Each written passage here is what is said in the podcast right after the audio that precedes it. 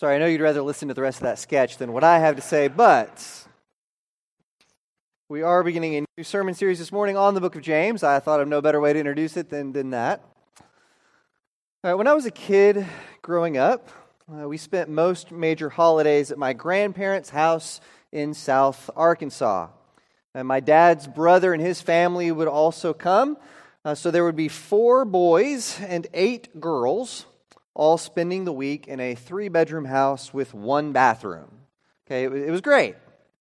Now, whenever it was time for us to gather around and eat dinner, uh, even though my grandmother had a nice big dining room table, there were too many of us to all fit around her table. So, where did I have to sit? At the kids' table, right between my two sisters and with my three girl cousins. Okay, it was awful right? And it's awful because you're just close enough to the adult table to hear all the laughter and the joy that's going on in that other room. Okay, as a kid, you don't know that it's really dull at the adult table yet, right? You hadn't figured that out. And I longed for the day when I would be old enough to take my seat at the adult table. Okay, now, I tell you that story because for most of Christian history, the book of James has kind of taken a back seat to the other books of the New Testament. Okay, James kind of gets put at the kids' table. Right? When you think about the New Testament, uh, the Gospels get a lot of attention, and, and rightly so. Okay, those are the stories of Jesus. Hey, they should hold that center place in our faith. Okay, next, Paul gets to be the main character that we care about for the rest of the New Testament. His books are all highly regarded. Uh, even the writings of, of John get some popularity. Okay, but historically speaking, James is one of the least used books in our churches and in our classes, in our worship services. It's long been something of a neglected book. Quite literally, James is the little brother. Okay, quite famously, Martin Luther called the book of James an epistle of straw. Right? In a more lengthy work, Martin Luther wrote this. He says, We should throw the epistle of James out of this school, for it doesn't amount to much. Okay? Luther really liked Romans. Uh, he felt that James and Paul contradicted each other, so obviously, what we need to do is just kick James out of the Bible. It doesn't even belong there.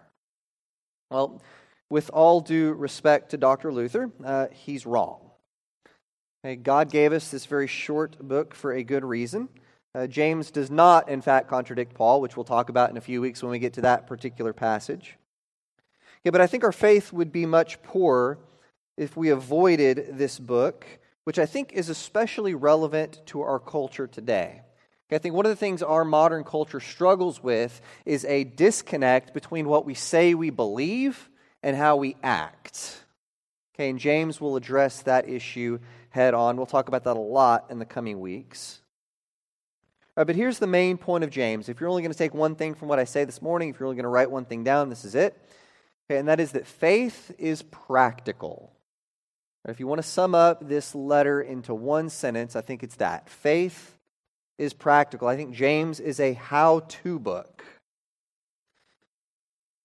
Right, so James says, How terrible would it be if we had all of the right head knowledge about Jesus and God and God's plan for the world, and we understood all of these big, important ideas, and yet, even though we knew all of these things, we lived our lives just as if Jesus never existed? Okay, so what difference does it make to how I live my life outside of worship service that all the stuff that we proclaim here is actually true? What difference does it make that Jesus actually did die and rise again on the third day? What difference does it make that God created the world? What difference does it make that I proclaim to be a disciple of Jesus Christ? Okay, James insists that faith is practical. All right, notice verse 1 of this letter. He says, James, a servant of God and of the Lord Jesus Christ to the 12 tribes scattered among the nations, greetings. All right, the reason I started this morning with that video uh, is because the James who wrote this letter is probably none other than the James that Scripture tells us was the little brother of Jesus. Okay, now there are several Jameses mentioned in Scripture, somewhere around six or seven, depending on how you count them. And it's certainly possible that another James could have written this letter, but tradition has always held that it's this James, James, the little brother of Jesus, the same James we read about in the book of Acts as the one who stood up among all the believers, was one of the leaders of that church in Jerusalem who wrote this letter. Okay, because we read in Acts, and Luke tells us that shortly after the beginning of Christianity, Okay, what happened is that persecution broke out against the church. It was largely the Jewish leadership who could not stand this new version of Judaism, and so they strongly opposed it. Okay, quite quickly, one of the other Jameses was martyred for his faith. And so the living 12 apostles, right, the ones who were still left, scattered from Jerusalem, they took their faith with them wherever they went and they started spreading the church around. In fact, the Bible even tells us that that persecution was intentional because it was a way to keep the faith from staying in Jerusalem. Instead, the gospel message went to all the ends of the earth. Okay, but James, the brother of Jesus, stayed in Jerusalem. Okay, and since he stayed, he quickly became one of the primary leaders of the church there, working mostly with Jewish Christians.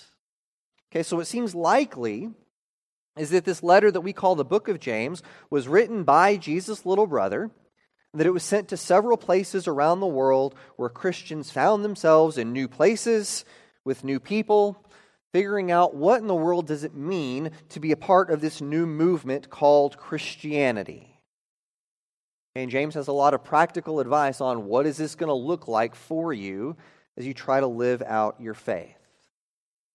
Okay, now, why does it matter who wrote the letter? Okay, what difference does it make whether all the stuff I just said is right or not? Okay, all of the advice in this book is really good. It's godly advice, no matter which James wrote it. So, what difference does it make? All right, but I want you to notice again the first line of verse 1. He says, James, a servant of God and of the Lord Jesus Christ.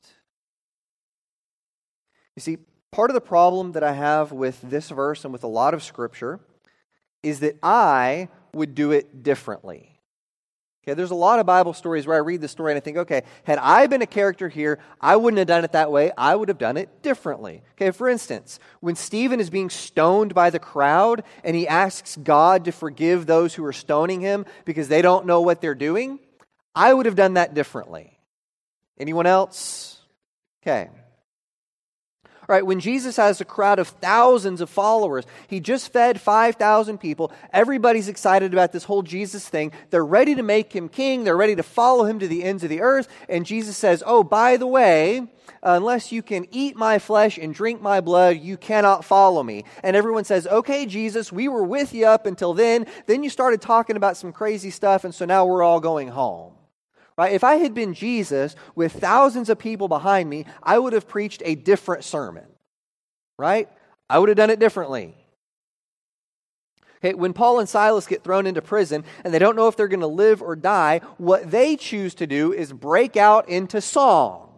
They have a worship service. Now, I love a good worship service as much as the next person, but if I'm sitting in prison, I would have done that differently. Fair enough? All right.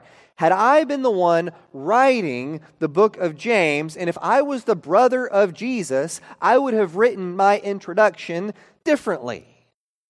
Okay, I am pretty sure that if I were James, the brother of Jesus, the child of Mary and Joseph, the leader of the church in Jerusalem, if I was writing a letter, I would lead with that.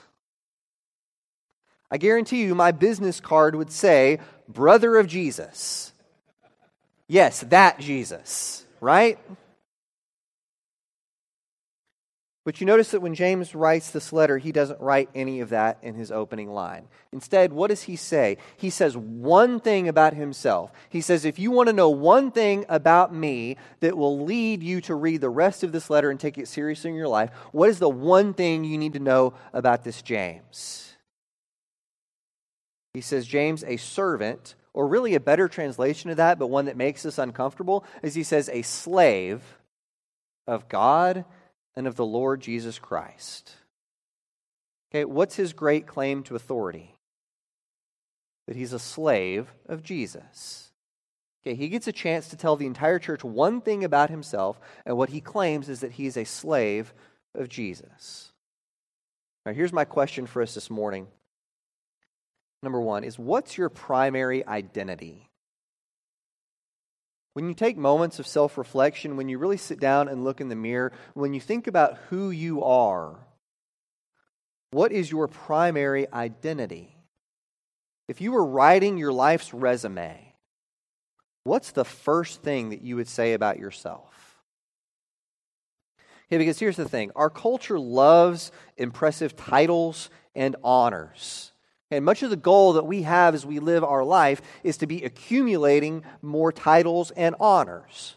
You know, most companies now don't have just one vice president like they used to. Now, most big companies will have about 12 vice presidents. Why? Because when you're at a party somewhere, you don't want to introduce yourself just as an associate somewhere. You want to be able to say that you're a vice president, right?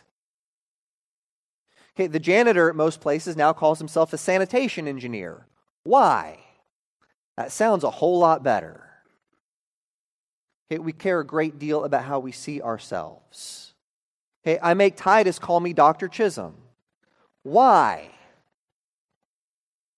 Because it's the right thing to do.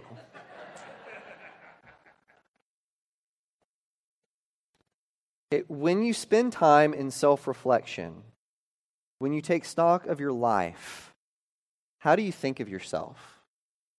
What is your primary identity? Because here's the thing if your primary identity is as a servant of Jesus, then that becomes the lens through which you will see the rest of your life.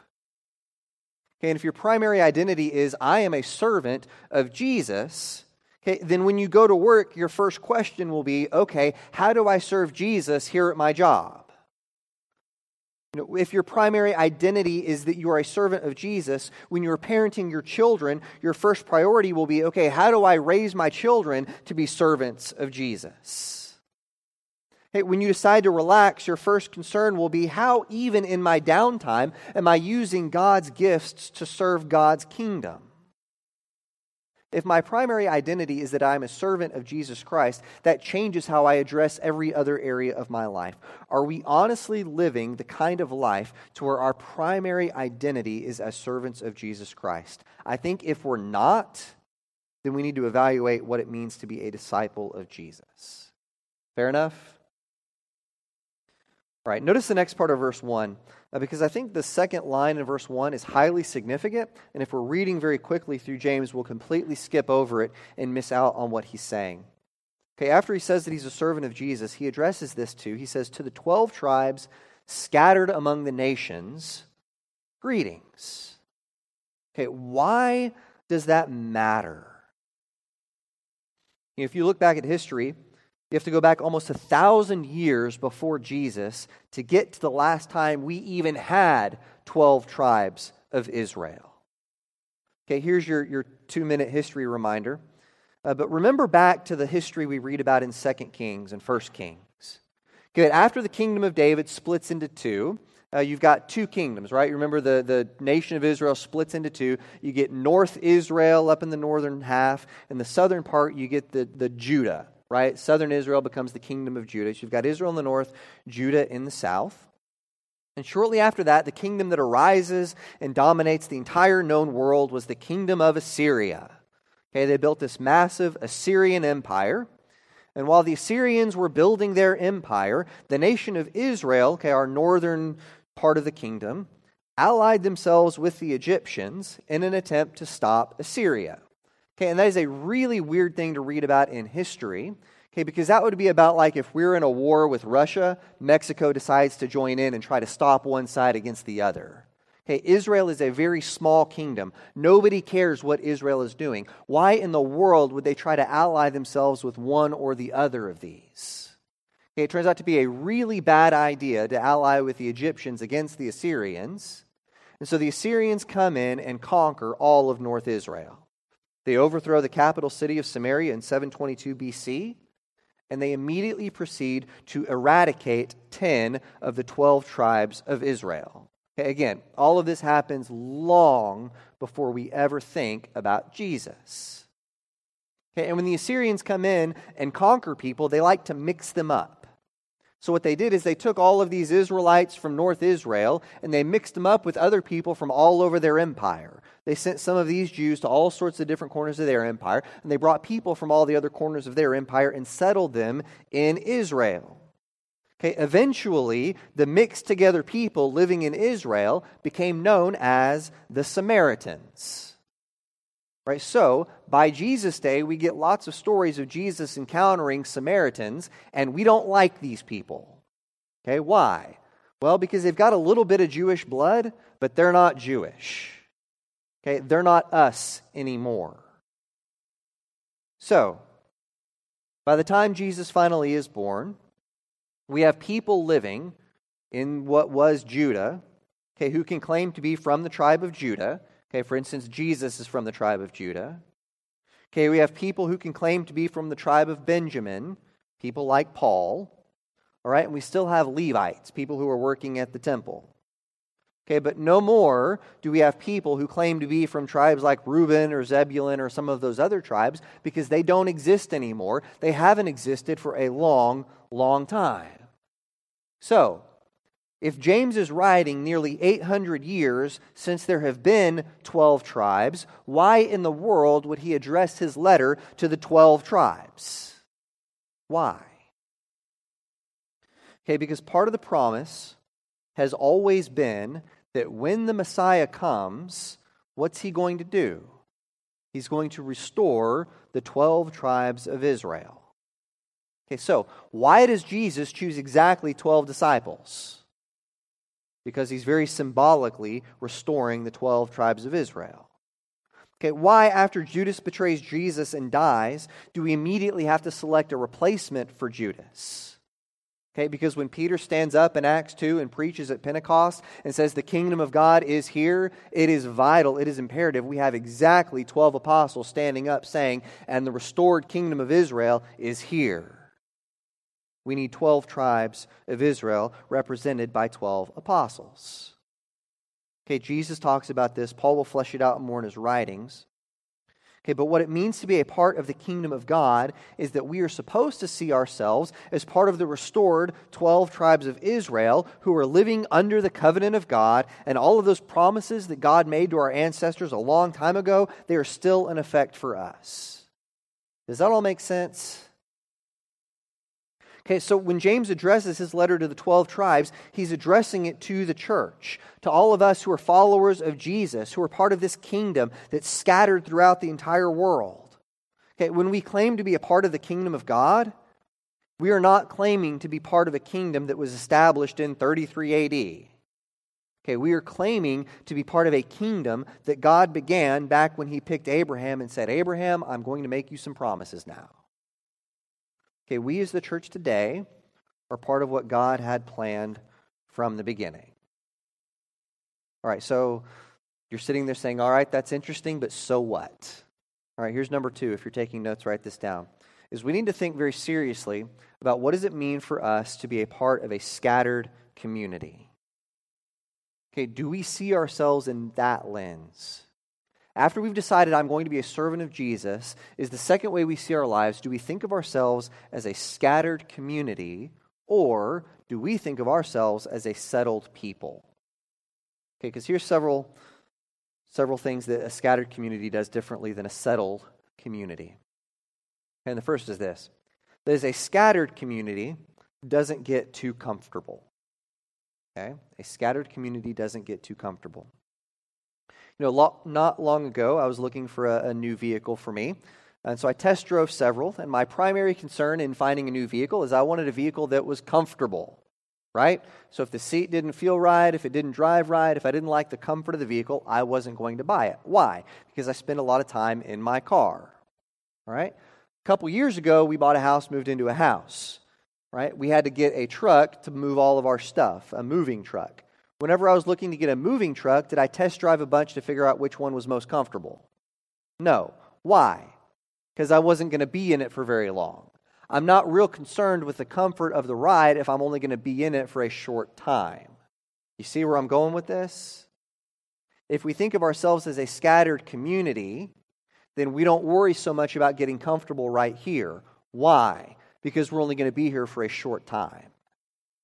A scattered community doesn't get too comfortable. All right, next thing. A scattered community recognizes that it has more in common with someone across the world who's a Christian than someone who lives next door who's not. In other words, there's Christians worshiping this morning on the other side of the globe that don't look or talk or sound or have the same kind of values and other things, anything like ours, and yet they're Christians who are living in discipleship to Jesus Christ, and they have more in common with us than the person who might live next door to you who's not a believer. Do we really think about the people who are most like us being Christians around the world, and that's our true family? Or do we put most of our priority in forming relationships with people who are exactly like us in every other way? Okay? A scattered community recognizes where our brothers and sisters really are. All right. That leads into the next one, which is a scattered community anchors itself in forming relationships with other community members. Okay, in other words, your biological family may fail you. Okay, your country may fail you. Your job may fail you. Even individual Christians may fail you, but the kingdom of God as a whole will never fail you. Okay, so, who gets your primary allegiance? If we think of ourselves as a scattered community, our primary allegiance will always be to that community. Fair enough? All right. And finally, that is a scattered community doesn't worry about the things that normal people worry about. Okay, and here's what I mean by this. Do I spend more time worrying about things like, you know, where we're going to go on our next family vacation, or what kind of car am I going to drive, or how's my retirement doing, or any of those kinds of things? Or do I spend more time worrying about, hey, there's people living in my neighborhood who don't know Jesus? And what am I doing to help them know the Lord? If we truly think of ourselves as a scattered community, then that second worry becomes primary, and all that other stuff that I tend to get distracted by suddenly takes on a whole lot less importance. A scattered community doesn't worry about things that normal people worry about. Do I spend more time focusing on the externals, things like my haircut or my clothing, or the internals, like cultivating a meaningful daily quiet time? What do we worry about? You really want to know where your priorities are? Ask yourself, what am I really worrying about today? All right, we are the kingdom of God. We are the heirs to the covenant. We are the chosen people, the royal priesthood, the children of God Almighty. I think if our primary identity is as a scattered community, as servants of God, then our lives will look a whole lot more like disciples of Jesus than they will like the rest of the world around us. And so we'll look at this as we get deeper into James. What does it look like for us to live lives where our faith actually shows itself in the way we treat everyone around us and the way we live our lives? All right, at this time in our service, we're going to sing a few verses of an invitation song. Uh, during the singing of this song, I will be down front. One of our shepherds will be down front. Uh, this song is a time where we as the church want to be here for you. Uh, if we can sit down with you and pray with you, or study scripture with you, or teach you more about what it means to follow this Jesus, we would love the opportunity to do that. Uh, before we sing that song, however, I'd like to close this with a word of blessing. May the Lord bless you and keep you. May the Lord make his face to shine upon you. May the Lord be gracious to you and give you peace. Let's stand and sing.